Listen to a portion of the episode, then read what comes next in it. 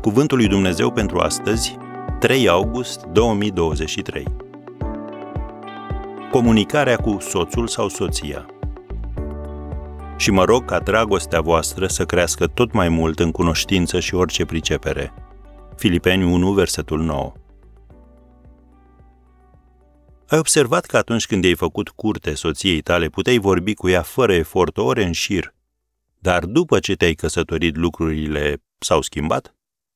Și dacă nu lucrezi la acest aspect, conversația poate deveni superficială și chiar să conducă la neînțelegeri. Biblia ne avertizează că orice om ar trebui să fie grabnic la ascultare, încet la vorbire și zăbavnic la mânie. Scrie asta în Iacov 1, versetul 19.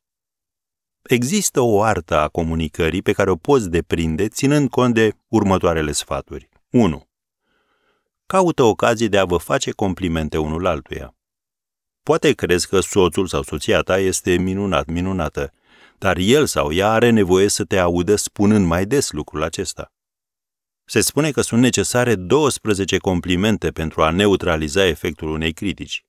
Așadar, când viața îl sau o doboară pe soțul sau pe soția ta, ridică-l, ridică-o. În al doilea rând, nu încerca să-ți schimbi soțul sau soția bătându-l sau bătându-l la cap. Întrebări precum de ce nu pot să sau de ce întotdeauna pot suna mai mult a întrebări de părinte decât de partener de viață. Spune-i soțului tău sau soției tale, odată, nu de o mie de ori, ce te deranjează. Și înainte să-ți deschizi gura, întreabă-te, aș spune asta unui prieten drag? Dacă nu, nu o spune. Un al treilea sfat o căsnicie reușită nu va experimenta acel sentiment de vid interior. De aceea, comunicarea eficientă este atât de necesară. O abordare de genul, dragă, putem discuta câteva clipe? Sună mai puțin amenințător decât acel anunț de rău augur, trebuie să stăm de vorbă. Oamenii nu pot suporta prea multă presiune sufletească. Faptul că îi presezi nu face decât să producă rezultate greșite.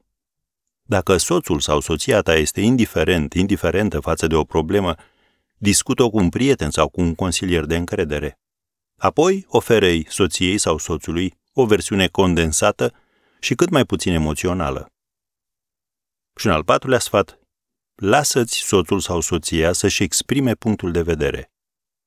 Când ți se vorbește despre lucruri care nu te interesează, adu-ți aminte de versetul Supuneți-vă unii altora. Efeseni 5, versetul 21. Uneori acest lucru înseamnă și să întrebi despre ce ai vrea să discutăm. Dacă vrei să ai o căsnicie bună, folosește aceste patru îndemnuri în fiecare zi.